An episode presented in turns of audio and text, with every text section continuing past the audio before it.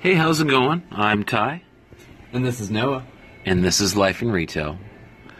Uh, yeah, we're sitting here today at the desk uh, doing a podcast that lets you show how busy we are, but uh, we're just wondering if anybody else has any stories out there or what they want to share about their life in retail.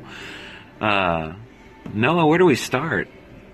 Well, first off, I want to open this up to a discussion to anybody that's listening. If you have a great story that you want to tell, go ahead and email us at uh, lifeinretail at gmail.com. Now, Ty, I think we should start by telling them exactly what we do. We uh, work in the jewelry business. We're salesmen. We're not very good at it, but we try anyways.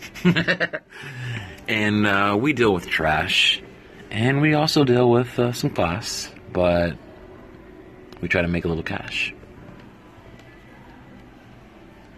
Well said, Ty. Well said. Dr. Seuss over here.